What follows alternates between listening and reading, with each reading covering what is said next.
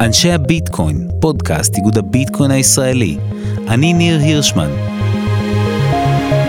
כשהקלטנו את הפרק עם חנן שטיינארט, עוד לא שמענו על גורלו המר של סיליקון וואלי בנק, ואפילו סיגניצ'ר עדיין מכר וקנה USDC.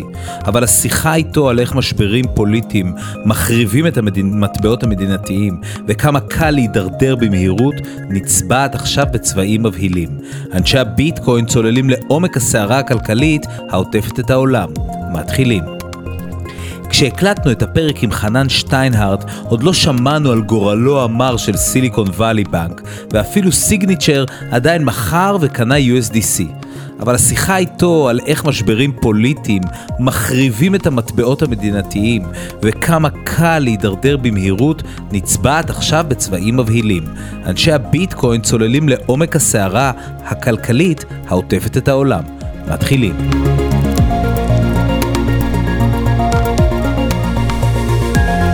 אנשי הביטקוין, פודקאסט איגוד הביטקוין הישראלי, והיום אנחנו בפרק מחאות מיוחד עם חנן שטיינרט. שלום חנן. היי, שלום. אז חנן, אנחנו בפרק הקודם דיברנו על ה...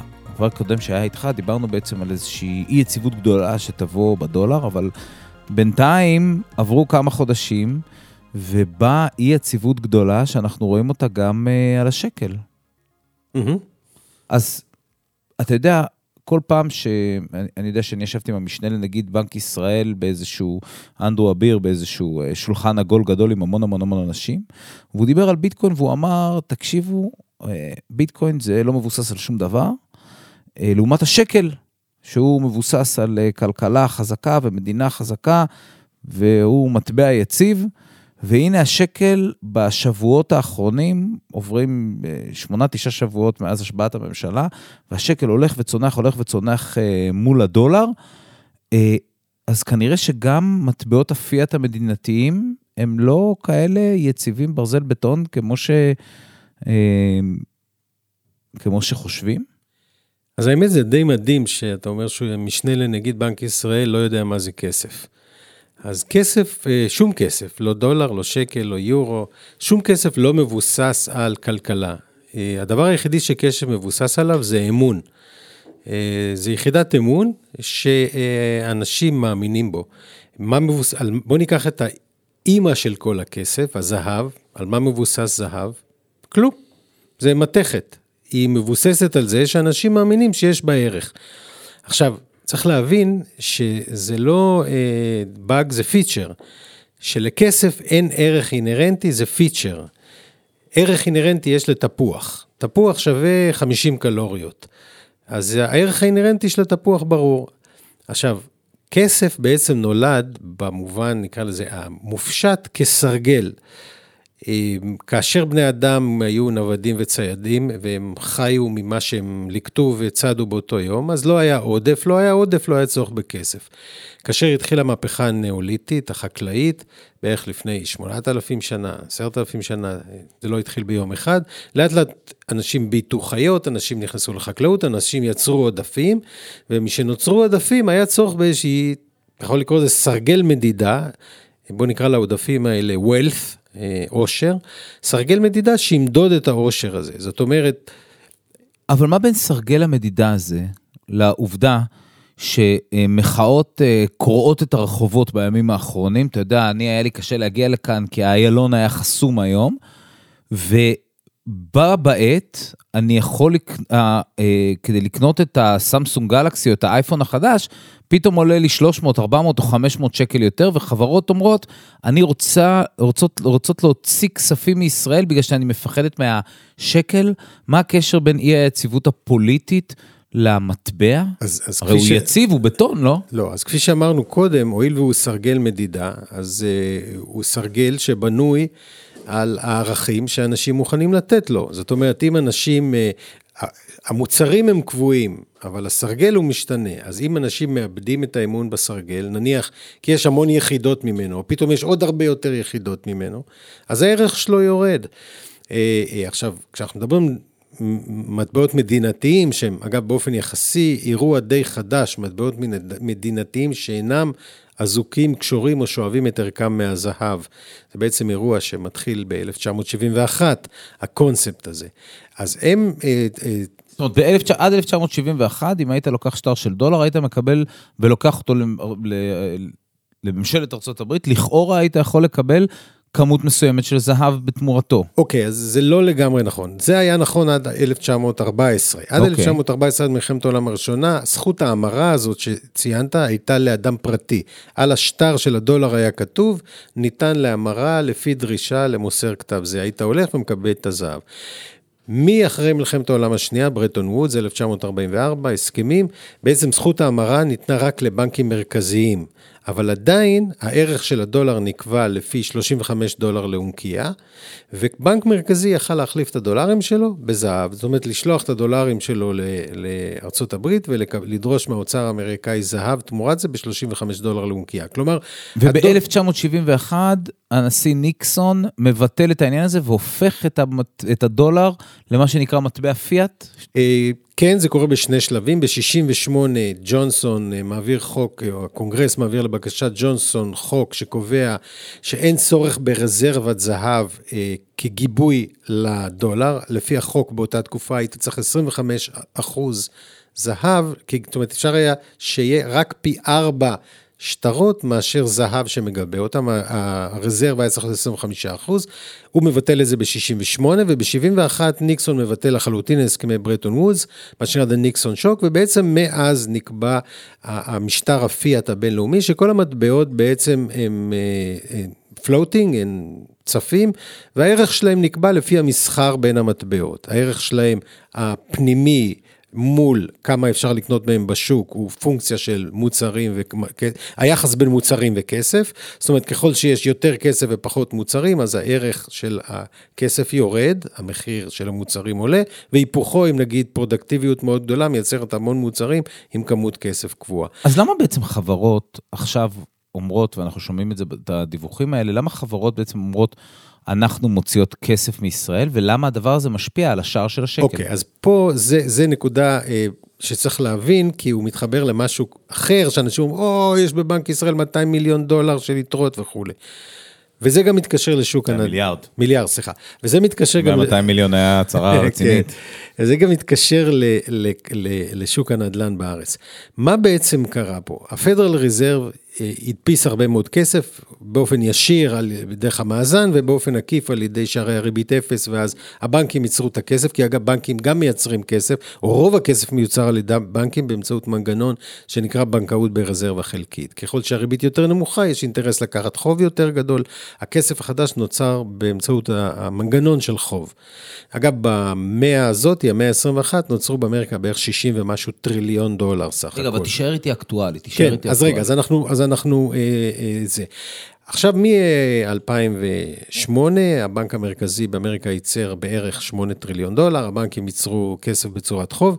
חלק מהכסף הזה התגלגל לארץ, אה, ברובו דרך ההייטק, וחלק לא רק דרך ההייטק, נגיד ישראלים שרצו לקנות נדל"ן, עשו אקסיט ורצו לקנות אה, נדל"ן בשדרות רוטשילד בתל אביב. עכשיו, הכסף הזה הגיע לארץ. בנק ישראל עמד בפני אפשר, שתי אפשרויות. אפשרות אחת, בעצם שלוש, אבל אה, שתי אפשרויות שהוא ראה אותן כמעשיות. אפשרות אחת, הגיעו הרבה דולרים לארץ, אנשים רצו להמיר אותם לשקלים. נכון? הם רוצים לקנות עכשיו שקלים, אז מה זה היה עושה? הם היו חייבים לקנות שקלים, מכיוון שאת הפנטהאוז בשדרות רוטשילד, הם היו צריכים לקנות בשקלים, או ליתר דיוק הם היו צריכים לשלם את המיסים שלהם בשקלים. אז הם היו צריכים לתת דולרים ולקבל תמורתם שקלים. נכון, לא רק זה, גם אם זו חברת הייטק שהביאה לארץ את ה-500 מיליון דולר השקעה, והם צריכים לשלם פה משכורות בשקלים. נכון? אז הם... כי החוק קובע שהם חייבים לשלם את המשכורות בשקלים ואת המיסים בשקלים. כן, זה לא רק החוק, כאילו, העובדים, אין להם מה לעשות עם דולרים. אפילו אם היית נותן לעובדים דולרים, הם היו הופכים, הם היו הופכים את זה לשקלים, כי הם כן. צריכים במכולת לשקלים. למרות שבשנות ה-80 לאו דווקא. נכון, אבל... אוקיי, לא נסבך. אז כרגע נגיד מגיע, סתם לצורך העניין, 100 מיליון דולר חדשים מגיעים לשוק בארץ והם רוצים לקנות שקלים. עכשיו, אם יש לנו כמות קבועה של שקלים ועוד דולרים שרוצים לקנות אותם, מה קורה למחיר השקל? כנראה שכמו כל מוצר שהוא קצת במחסור, המחיר שלו יעלה. נכון, אז זאת אומרת שהמחיר של הדולר ירד, נכון? כן. ואז פתאום היית מוצא, נגיד שהשער חליפין היה הופך להיות שני, ש... במקום, היה נגיד 4 שקלים לדולר, היה נהפך 2 שקלים לדולר, נכון? זאת אומרת, אנחנו זוכרים שממש בתחילת 2000, אני זוכר שב-2002, בדיוק הייתי אחרי הצבא ונסעתי לחו"ל, והיה 4.65 שקל לדולר, נכון. וזה היה מטורף, היית, היית צריך מלא מלא שקלים בשביל לקנות דולרים. אז עכשיו מגיעים לארץ הרבה דולרים, והם רוצים לקנות שקלים. אם כמות השקל היא קבועה, אז הערך שלו עולה, מחיר הדולר יורד, נכון? זה הצד השני של הנוסחה. אז עכשיו פתאום, נגיד שהדולר היה יורד לשני שקלים, לשני שקלים לדולר, מה זה היה עושה מבחינת בנק ישראל? זה היה גורם למצב שכל הייצוא הישראלי, הייצואנים הישראלים היו מתקשים מאוד להתחרות, משום שהמטבע המקומי היה מאוד מאוד חזק. זה אגב מה שקורה בסעודיה. בואו נקרא לזה סעודיזציה של המשק. רגע, בוא, בוא ניקח את זה רגע שנייה אחת, צעד אחד אחורה לאיך זה קורה. זה קצת כמו שאנחנו מסתכלים על האקסצ'יינג'ים בביטקוין לצורך העניין. אז מה שקורה זה שיש חדרי עסקאות, בחדרי עסקאות האלה מתקשרת נניח חברת חשמל ואומרת, אני צריכה לקנות, אני צריכה לקנות עכשיו דולרים, מכיוון שאני צריכה לשלם על מכלית המזוט שהגיע בשביל להפעיל את תחנת הכוח בחדרה לצורך העניין, נניח שמשתמשים בזה. אבל אתה אומר שגם בכלל השקל עוד עבר תהליכי התחזקות, כי גם מצאו כאן גז טבעי, אז היה צריך פחות לקנות דלקים בשביל תחנות הכוח, נכון, והיה צריך פחות נכון. לייבא לא, לא, דברים. לא רק זה, גם נגיד עם, עם הגז, אז הגז גם מביא עוד דולרים לארץ. אז דולרים הגיעו לארץ דרך הייטק, דולרים הגיעו לארץ דרך אה, נגיד גז, ודולרים הגיעו לארץ דרך משקיעים פרטיים שרצו לקנות פה דברים. זה לא משנה אם מניות בחברה או דירה בשדרות רוטשילד. את הדולרים האלה היה צריך להפוך לשקלים, נכון? כדי, כי בארץ פועלים עם שקלים. אז כ- מאחר שאם בנק ישראל לא היה מתערב במסחר, היה ביקוש מאוד גדול לשקל. אז רגע, שנייה, אז בוא, בוא שנייה, אם לא, אז בוא, בוא נדבר על מה קרה. בעצם מה שקרה זה שברגע שהמון אנשים ניסו לקנות שקלים באמצעות הדולרים החדשים שהם הצליחו לגייס, אז בעצם שער השקל התחיל לעלות, השקל התייקר, ואז בנק ישראל אמר, רגע, רגע, רגע, רגע, רגע, אני עלול להגיע למצב שהשקל יהיה חזק מדי, ואז היצואנים שלי יהיה להם קשה להתחרות, אז מה שבנק ישראל עשה, הוא פשוט לקח שקלים, הדפיס שקלים בבית, וקנה, כי הוא יכול הרי להדפיס, והוא פשוט קנה את הדולרים? מאה אחוז, בדיוק ככה. עכשיו, הוא הדפיס שקלים וקנה את הדולרים, אני אפתח סוגריים, כי בטח חלק מהמאזינים אומרים, לא, לא, לא, לא, אבל הוא ניסה לספוג את זה מהציבור בפקדונות מיוחדים. סגור סוגריים זה נכון, אבל זה לא משנה. אבל בגדול, מה שקרה, לא הבנתי כלום, אבל זה בסדר, תמשיך. אני פשוט, אני פשוט רוצה to sympathize עם מה שקורה למאזינים עכשיו. נגיע, כן? נגיע, נגיע לזה עוד שנייה, אבל ברמה הכי פשוטה, כשהתהליך הזה התחיל אצל סטנלי פישר, אז היתרות מטבע חוץ של בנק ישראל היו נדמה לי 30 אה, מיליארד אה, דולר, והיום הם 200 מיליארד. 176, כן. הם היו כבר 200, הם קצת נכון, הם ירדו. קצת ירדו. מאיפה, מאיפה הגיעו ה-170 מיליארד האלה? זה הכסף הזה שאנשים רצו לקנות בהם שקלים. בנק ישראל הדפיס שקלים, נתן לאנשים שקלים לשלם משכורות, טה טה טה טה טה. השקלים האלה באו, הגיעו לשוק, ובין השאר מה שהם עשו, בין השאר מה שהם עשו, הם העלו את המחירים. כי בעצם מה שקורה, כאשר אתה מגדיל את כמות הכסף ביחס לכמות המוצרים, אז קורה תהליך שערך הכסף יורד, נכון? אם יש לנו סתם בצורה נורא הכי ציורית, נגיד שיש לנו עשר מטבעות ועשר פרות, אז נגיד לצורך העניין שזה המטבע לא, הזה. בואו בוא ניקח את זה לקורונה. היה אנשים אה, חילקו, לצורך העניין, המשכורות לא באמת נורא ירדו, והממשלות נורא נבהלו, אז הם התחילו ממש לחלק כסף, ואז אנשים פשוט יכלו לקנות יותר, יכלו לקנות יותר, המחירים התחילו לעלות. כן, אבל המחירים מתחילים לעלות בגלל שהמחיר הוא פונקציה של היחס בין כמות הכסף לכמות המוצרים. אני לא צריך לסבך את זה, כי זה בעצם כמות הכסף במחזור, כי אם כסף יושב, יושב ולא זז, קוראים לזה ולוסיטי, אבל אם כסף יושב ולא זז, הוא כאילו לא קיים. אז נתייחס לכמות הכסף במחזור. ועכשיו נחזור בחזרה בעצם לשלב שבו אנחנו שומעים בחדשות שחברות אומרות, אנחנו מוציאות רגע, דקה, כסף דקה. אז מישראל." עכשיו, אוקיי, מה שקרה, כן. אז עכשיו מה שקרה, בנק ישראל אה, ניסה, זה מה שניסיתי להסביר קודם, הוא הבין את הבעיה הזאתי, אז הוא עשה, אמר, אני אעשה טריק, אני אתן לאנשים את השקלים האלה, אבל אני אנסה לפתות אותם, להשאיר אותם אצלי בצורה של פיקדון, שייתן איזשהו צ'ופר. אז חלק מהכסף הוא כאילו ספג חזרה בצורה של פיקדון, אבל בסופו של דבר, ה-net income היה גידול משמעותי בכמות הכסף, הגידול המשמעותי הזה, עכשיו, בנוסף לזה גם היה במקביל, הרי הוא הוריד את הריבית לאפס, כי הוא לא יכל להתחרות אה, עם, עם הריבית אפס של הבנק האמריקאי, משום שאם בישראל הייתה ריבית אמיתית ובאמריקה ריבית אפס, עוד דולרים היו נכנסים לארץ, מנסים להשיג את הריבית הזאת. אז מה שקרה, מה שקרה, הוא גם הוריד את הריבית בעצמו לאפס, מה שגרם לייצור כסף, למשל בענף המשכנתאות והאשראי לבנייה, וזה לא מקרה שאתה רואה שמ-2008, ביחד עם התהליך הזה, מה קרה למחירי הדיור בארץ. אבל זה לא הנושא שלנו. עכשיו, מה קורה? אנחנו, יש תהליך הפוך. עכשיו חברות אומרות, אנחנו עכשיו נוציא את הדולרים שלנו בישראל. טוב, אנחנו מדברים יום אחרי שחברת... אה... ריסקפייד, אה, חברת אה, פינטק, הודיעה שהיא מוציאה 500 מיליון דולר מישראל. כן, אז עכשיו זה לא רק חברות, זה גם פרטים, זה לא רק פרטים, זה גם אה, נגיד כל מיני קרנות פנסיה שמנסות לעשות הגנה משום, על, על, על, על חלק מהנכסים שלהם, אבל בוא נגיד שיש גידול עכשיו בביקוש לדולרים, בדיוק הפוך ממה שהיה בפעם הקודמת. אז עכשיו בנק ישראל יכול לתת לשער של השקל לרדת, לרדת, לרדת. כלומר, אנחנו עכשיו 366, אולי נחזור ל-39, אולי נחזור ל-41. ולמה אנחנו חוששים מזה? רגע, זה אפשר, אפשרות אחת, ואפשרות שנייה, שהוא לא רוצה שהמשק, שיהיה זעזוע, ואז הוא יכול, בדיוק כמו שקודם הוא קנה דולרים, עכשיו הוא יכול להתערב על זה שהוא ימכור דולרים. נגיד היה לו 200 מיליארד דולר בשיא, עכשיו אתה אומר שיש לו 176, כלומר הוא מכר דולרים כדי לצמצם את, ה, את ההתחזקות המהירה של הדולר יחסית לשקל, או את החלשות של, של השקל. עכשיו, יש עוד נקודה אחת שחשוב להבין, שהיא לא קשורה... ירוויח מלא כסף ככה. אולי, אבל זו נקודה אחרת שחשוב להבין, שהיא לא קשורה ויש לה משמעות די גדולה, והיא לא קשורה למחיר של השקל דולר. בעצם בתהליך הזה זה כמו צמצום כמותי. זאת אומרת, כמו שהיה quantitative easing, שבו הבנק ייצר כסף, התהליך הזה שבו הבנק סופג שקלים ונותן דולרים, הוא צמצום כמותי. הוא מצמצם את כמות הכסף במשק. זה משפיע על שער הריבית, וזה משפיע גם על הפעילות הכלכלית. בדיוק אותו תהליך כמו quantitative easing, שבו הבנק מוריד את הריבית ומדפיס כסף, הבנק המרכזי, התהליך שקורה עכשיו הוא בדיוק אותו תהליך הפוך. הוא תהליך דפלציוני. הוא, הוא לא, מה שקורה זה שהבנק סופג כסף מהמשק, נכון? נגיד עכשיו אם קודם אמרנו שבאו כל אלה עם הדולרים ורצו להחליף אותם לשקלים, הוא הדפיס שקלים, הוא הגדיל את כמות השקלים במשק, כן. נכון? עכשיו הוא סופג את השקלים, הוא מקטין את כמות השקלים במשק.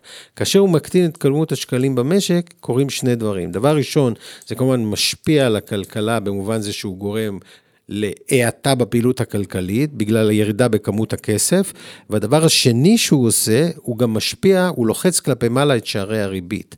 למה הוא לוחץ כלפי מעלה את שערי הריבית? משום שהתחרות על כסף זמין יותר גדולה. זאת אומרת, אם למשל אני, סתם, נגיד שאני השחקן היחידי במשק, ואני רוצה ללוות 100 מיליון שקל.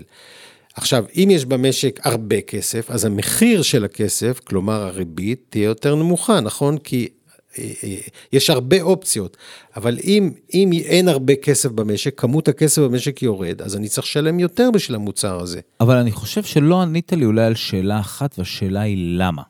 למה מה? למה המצב הזה קורה? זאת אומרת, למה מדיניות פוליטית משפיעה על מטבעות? עכשיו, אני אגיד לך למה אני שואל את זה. כי נורא חשוב לי, דווקא באנשי הביטקוין, להיכנס לשאלות בסיסיות. כולם חושבים שאת הדברים הבסיסיים אנחנו מכירים, אבל אני דווקא חשוב לי, כמו שביטקוין עושה דקונסטרוקציה לכסף. ואנחנו אומרים לעצמנו, טוב, בואו נבין את סוגיות היסוד בדבר הזה שהוא כל כך חשוב לנו, נורא חשוב לי שננסה אחת ולתמיד, או לאו דווקא אחת ולתמיד, עוד פעם אחת נוספת, לקשר ולהבין למה זה קורה? למה הפוליטיקה קשורה כל כך חזק כי... לשערים המוניטריים ולכלכלה שמסביבנו? כי, כי מה שעומד מאחורי הכסף, כמו שאמרתי קודם, וזה לא השתנה 7,000 שנה, זה אמון. למה כש... איך קראו לו? אה, הלך אברהם אבינו, מה שמו? הלך וקנה את מערת המכפלה מאדון חטא, או בן חטא. וכתוב שהמחיר היה 400 שקל כסף. אגב, 400 שקל זה יחידת משקל במספוטמיה, 400 שקל כסף, שקל זה בערך 450 גרם, אז תחשוב על זה כאילו 400 יחידות משקל של נגיד... 450 גרם חמש- כסף, כן. כן. זה, עכשיו, למה ההוא, עפרון החיתי, היה מוכן לקבל מאברהם 400 שקל, זאת אומרת, אה, יחידות משקל של מת- מתכת כסף? למה? כי היה לו אמון שהוא יכול לקחת את החתיכות אה, מתכת האלה, ואחר כך להחליף אותם בשוק, בצד השני של העיר, במה שהוא רוצה, וולבו, או וילה, או בחורות, או ווטאבר. אם הוא לא היה בחורות מאמין... חס וחלילה, אבל, אה, אה, אבל אה, השאלה היא, זאת אומרת, חברה או, או מישהו שרוצה להתמגן היום, אז הוא יכול להגיד לעצמו, טוב, אולי אני אפתח לעצמי חשבון בנק בחו"ל, אבל תכלס, כמו שראינו במקומות מוכי גורל אחרים, הוא גם יכול להצטייד במטבעות דיגיטליים ובראשם אה, ביטקוין. כן, אז קודם כל, למשל, מקום מוכה גורל כמו חבל אירופה. שנהיינו מקום מוכה גורל, לא, אתה יודע. מקום מוכה גורל כמו אירופה, שהאינפלציה בו היא 10 אחוז, אז אה, אתה בעצם מפסיד על הכסף שלך 10 אחוז לשנה, ואם לא כן. יעצרו את זה, זה די מהר, אתה מפסיד די הרבה כסף. אז אה, עכשיו אנחנו נכנסים לכל העולם של הג'ינג, האם יש דרך to hedge against, נגד האינפלציה, אבל זה, זה שנייה נגיע לזה, אבל לענות לשאלה שלך, בסוף, כשמדובר בכסף, הכל מתחיל ונגמר באמון. למה אתה מוכן לקחת את השטר למטה שמצויר עליו ציור של פרנקלין? כי אתה חושב שתוכל להחליף את השטר הזה אצל מישהו אחר בעד משהו אחר. ולמה אני מוכן לקחת ביטקוין? כי אני יודע שאני אקבל בשבילו. עכשיו, לביטקוין יש, אה, אה, בעצם בביטקוין יש אה, דבר נוסף. לביטקוין, בעצם ביטקוין הוא שני layers שונים. אחד, אפשר לקרוא לו נכס פיננסי, דומה לזהב. אנשים משקיעים בו כדי להרוויח כסף, לא כדי להרוויח כסף, כ hedge נגד אירועים, לא כ hedge נגד אירועים וכולי. וה layer השני, שהוא layer שהוא לא כולם עוד מבינים אותו, זה יש לו תכונות מיוחדות. זאת אומרת, בניגוד נגיד לזהב, ש, שנחשב לנכס המגן הקלאסי, ה hedge הקלאסי אה, בתקופות משבר ונגד אינפלציה, אבל בזהב יש הרבה בעיות, מבחינת שמירה, מבחינת תזוזה, מבחינת העברה, זה לא טריוויאלי. פיזית לקחת את הזהב שלך אליך, צריך משאית, זה לא, לא פשוט. אני מאחל לך שיהיה לך צורך במשאית בשביל זהב, כי זה- זהב, בוא נגיד שזה בערך קופסת סיגריות, כאילו גודל של קופסת סיגריות זה בערך 60 אלף דולר בשווי. אז אמן, משאית, אמן. המשאית זה הרבה. אבל אפילו אם היה לך פולקסווגן שהיית צריך בשביל הזהב, אבל עדיין, אפילו אם זה רק קופסת סיגריות ואתה רוצה לעבור מרוסיה, אה, בגלל שעכשיו מגייסים את האנשים אה, למות מלחמת אה, אפס ערך באוקראינה, ואתה רוצה לעבור לגרוזיה, ונגיד שהיית יכול, כי אתה רוצה להתחמק מהגזירה, עדיין לא בטוח שאתה יכול לקחת איתך את ה, בכיס שלך את כל החבילות סיגריות האלה שעשויות מזהב. אבל ביטקוין אתה לא צריך הרבה, אתה לא צריך כלום בעצם, אתה רק צריך לזכור 12 מילים, ואז אתה קונה ארנק חדש בגרוזיה, והכל בא על מקומו בשלום. אור ועצה של אור ויינברגר, לא לשנן את זה בראש, לכתוב. לא, אני אתן לך עצה, רעיון יותר טוב, שמישהו בא... זה לא עצה, אל תראו את זה כעצה. כן, חס וחלילה, שום דבר פה לא הוצא. תעשה קרחת, תכתוב את זה על אוי, הקרחת, לא, לא. ותיתן לשערות לגדול. לא, בבקשה, אבל הבעיה היא זה שהשיער מדלדל.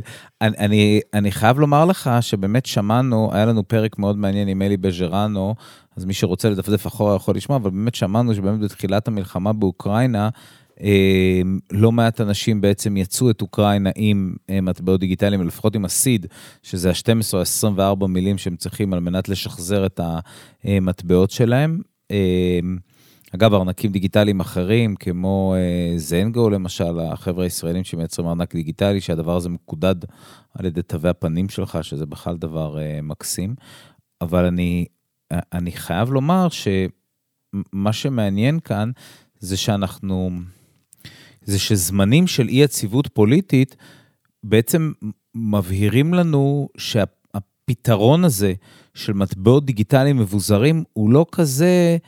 אה, משהו ש, שלא נידרש אליו בימי חיינו, זאת אומרת, זה, זה כן איזשהו פתרון מאוד חזק אה, כנגד אי יציבות קיצונית. תראה, בוא נאמר... יציבות, יציבות, פוליטית לצורך תראה, בוא העניין. נאמר שאנחנו רק החלטת ממשלה אחת away מזה, זה צריך להבין, כי קשה להפנים את זה, אבל אם מחר בבוקר ממשלת ישראל מחליטה שאי אפשר להוציא מטבע חוץ מישראל, שזה נשמע לבני הדור הצעיר unheard of, אבל אני עוד גדלתי בעולם שפה לא רחוק מאיפה שאנחנו מקליטים, ברחוב לילינבלום היה שוק של מטבע חוץ, שהיית בא והוא היה מחליף לך שם דולרים בחצר, אמ, ואיף, ולא היה מסחר חופשי במטבע חוץ, ולא יכלת לפתוח חשבון בנק בחו"ל, ולא יכלת להוציא. אנחנו במרחק של החלטת ממשלה אחת away, בטח עכשיו עם השיטות החדשות שלא יהיה ביקורת על הממשלה. אה, זה כמובן בגלל זה סיבות פטריוטיות, בא, בא, בא, ואו שאי אפשר יהיה, או שיהיה קנס גדול, וזה כבר קרה בקפריסין לא מזמן גם כן, אם אתה זוכר, לפני שמונה שנים, או מתי שזה היה, עם ההקפאות של חשבונות בנק בקפריסין. זאת אומרת, אנשים חיים בתוך תחושת ביטחון מאוד גדולה, כי הם חיים בסיסטם, והסיסטם עובד והם מאמינים בסיסטם הזה. אבל אם משהו משתבש, אה, אז אה, זה, השיבוש יכול להיות מהיר מאוד. זאת אומרת, כולנו יודעים כמה מסובך היום לעשות אינטראקציות עם בנקים בישראל, בלהכניס כסף, בלהוציא כסף, מי אתה, מה אתה, למי הוצאת, לא כולנו יודעים, אני, זה, אולי כדאי לבוא ולהגיד, מאוד מסובך להכניס כסף לבנקים אם הוא לא נכנס ממשכורת. ומאוד מסובך לקבל כסף מחו"ל, זה צריך, צריך לומר את זה. אני אספר לך סיפור, אני העברתי כסף לחשבון בנק של אשתי בארץ, אה, אה, סכום ג'יגנטי, מטורף של 5,000 דולר שלמים. אוי, השם ישמור. ו- יכולת ובמ... לקנות חצי פולקסווגן. ובמקרה, ובמקרה יש לנו אפילו את אותו שם משפחה, ובמקרה היא אפילו גם עם אותו שם על החשבון בחו"ל, זאת אומרת, זה לא כאילו זה, והבנק התקשר אליה, אמר לה, מה זה, מה זה הסכום העצום הזה שהגיע מחו"ל? אז היא אמרה, זה מהחשבון שלי בחו"ל. אמרו, נו, נו, נו, פעם הבאה צריכה להודיע לנו מראש, אחרת אנחנו לא נקבל את הכסף.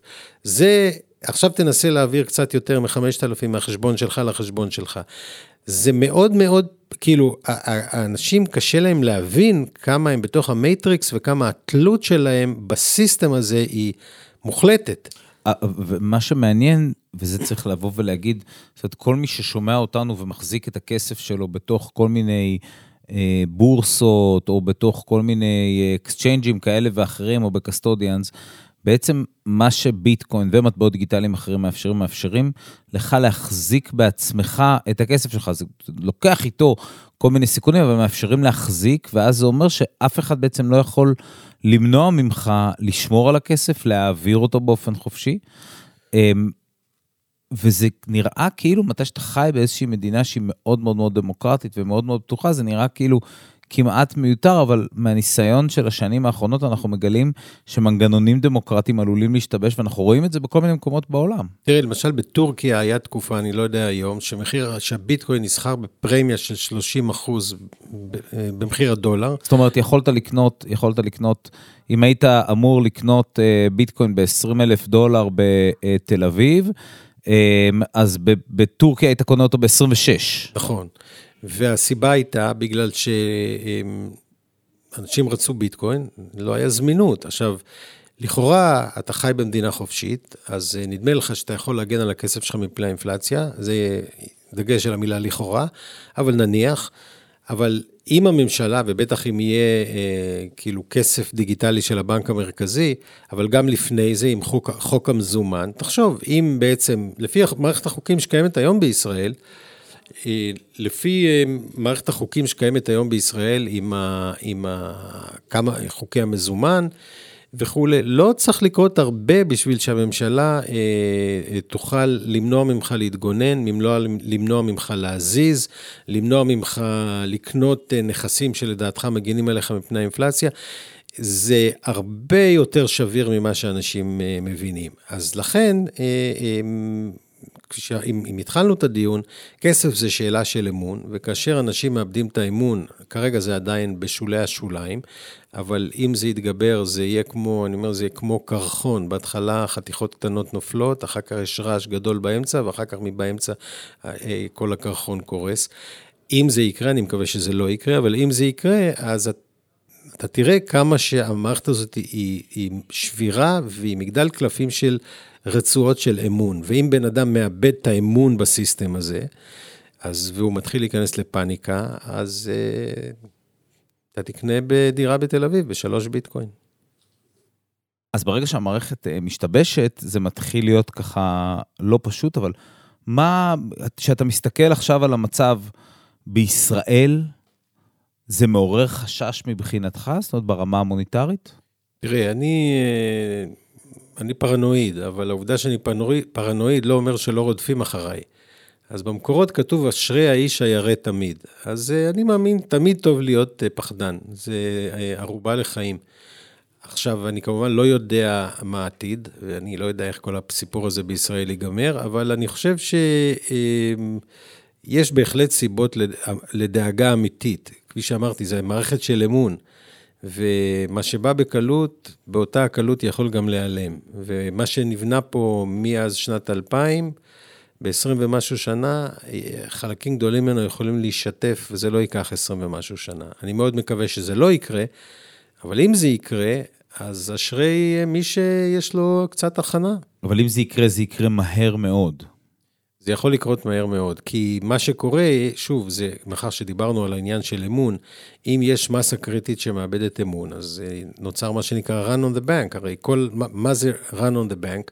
שכל המפקידים מבקשים את הכסף שלהם החוצה, אפילו אם הבנק הוא במצב טוב מבחינת הנכסים שלו, ארוכי הטווח, עדיין הוא יפשוט את הרגל, כי ההתחייבויות שלו הן קצרות טווח והנכסים שלו הם ארוכי טווח. אז ברגע שמתחיל run on the bank וכל אחד מפחד שהוא יהיה האחרון, התהליך יכול להיות מאוד מהיר. ומה, ואיך בעצם אנחנו, כמי שקצת מבין יותר טוב במטבעות דיגיטליים מבוזרים, איך, איך, איך אנשים יכולים להתכונן לכזה מצב? שוב, אנחנו לא עוסקים כאן כרגע לא בעצות, לא בהשקעות, לא בזה, אבל אני חושב ש... אמ, אדם צריך אה, לבנות לעצמו איזשהו הדג' אה, למקרה חירום. כמו שדיברנו פעם קודמת, אמרתי שהביטקוין זה הדרכון האירופאי של הכלכלה. בינתיים, מאז שדיברנו, הרבה מאוד ישראלים רצו להוציא דרכון אירופאי, אז זה כבר כרגע זה דרכון אירופאי בריבוע. למה כולם רצים להוציא דרכון אירופאי? הרי לא כולם חושבים שהם עוברים לגור באירופה מחר. סוג של ביטחון כזה. אז אני חושב ש... כמו שיש ביטחון שאדם אומר אני אוציא מטבע אירופאי, יוציא דרכון אירופאי, וכמו שאדם אומר אני אוציא אה, איזשהו כסף לחו"ל, שוב, אנחנו לא ממליצים, אני רק מתארים איזושהי מציאות שמתרחשת. אז אני חושב שגם אה, ביטקוין, כמו זהב, זה סוג של אה, נכס שהוא תערובת שגם נכס פיננסי וגם נכס מגן. שאדם נבון צריך לשקול אם לא להחזיק איזשהו אחוז מסוים, לא מאה אחוז כמובן, אבל מהנכסים שלו בסוג של הנכס הזה, שיש לו תכונות מאוד מיוחדות, גם מבחינת התזוזה שלו והמהירות שלו והיכולת להזיז אותו מטריטוריה לטריטוריה, הקושי של ממשלות לשים עליו ידיים וכולי וכולי. זה דבר ששווה לשקול. חנן שטיינארט, תודה רבה שהיית איתנו באנשי הביטקוין, פרק מחאות מיוחד. תודה לכם ומחאה נעימה. אני מקווה שבפעם הבאה שתהיה כאן, זה יהיה פחות נביא זעם, יותר uh, כלכלה. אנחנו היינו אנשי הביטקוין, פודקאסט איגוד הביטקוין הישראלי. אם אהבתם את הפרק הזה, זה הזמן לקחת את הלינק ולשלוח לחברה או חבר. תיכנסו לאתר של איגוד הביטקוין הישראלי ושימו את האימייל שלכם, אנחנו נספר לכם על אירועים. ועל האקתונים ועל מיטאפים וכן הלאה וכן הלאה. אפשר למצוא אותנו בכל אפליקציות הפודקאסטים האהובות עליכם. אנשי הביטקוין, תודה רבה, חנן שטיינר. תודה. תודה לכל מי שהשתתף בהכנת הפרק. תודה מיוחדת למני רוזנפלד, יושב ראש איגוד הביטקוין הישראלי, שרק בזכותו אנחנו יכולים להביא את הסיפור הזה אליכם. הפקה ועריכה, ניר הירשמן. הקלטה ועיצוב סאונד, עידן קין שמיר. תודה לנועה משיח ולאלומה להב על הסיוע והתמיכה. תודה לרוי שלומי על ההגשה והעזרה. את הפרקים שלנו ניתן למצוא בספוטיפיי, אפל פודקאסט וגוגל פודקאסט. למי שרוצה לקרוא עוד אפשר להיכנס לאתר איגוד הביטקוין הישראלי בכתובת bitcoin.org.il. אל תשכחו להירשם לרשימת התפוצה שלנו באימייל, אנחנו מספרים שם על הרצאות, אירועים ועוד דברים מעניינים שקורים בקהילת הביטקוין הישראלית. נתראה בפרק הבא של אנשי הביטקוין.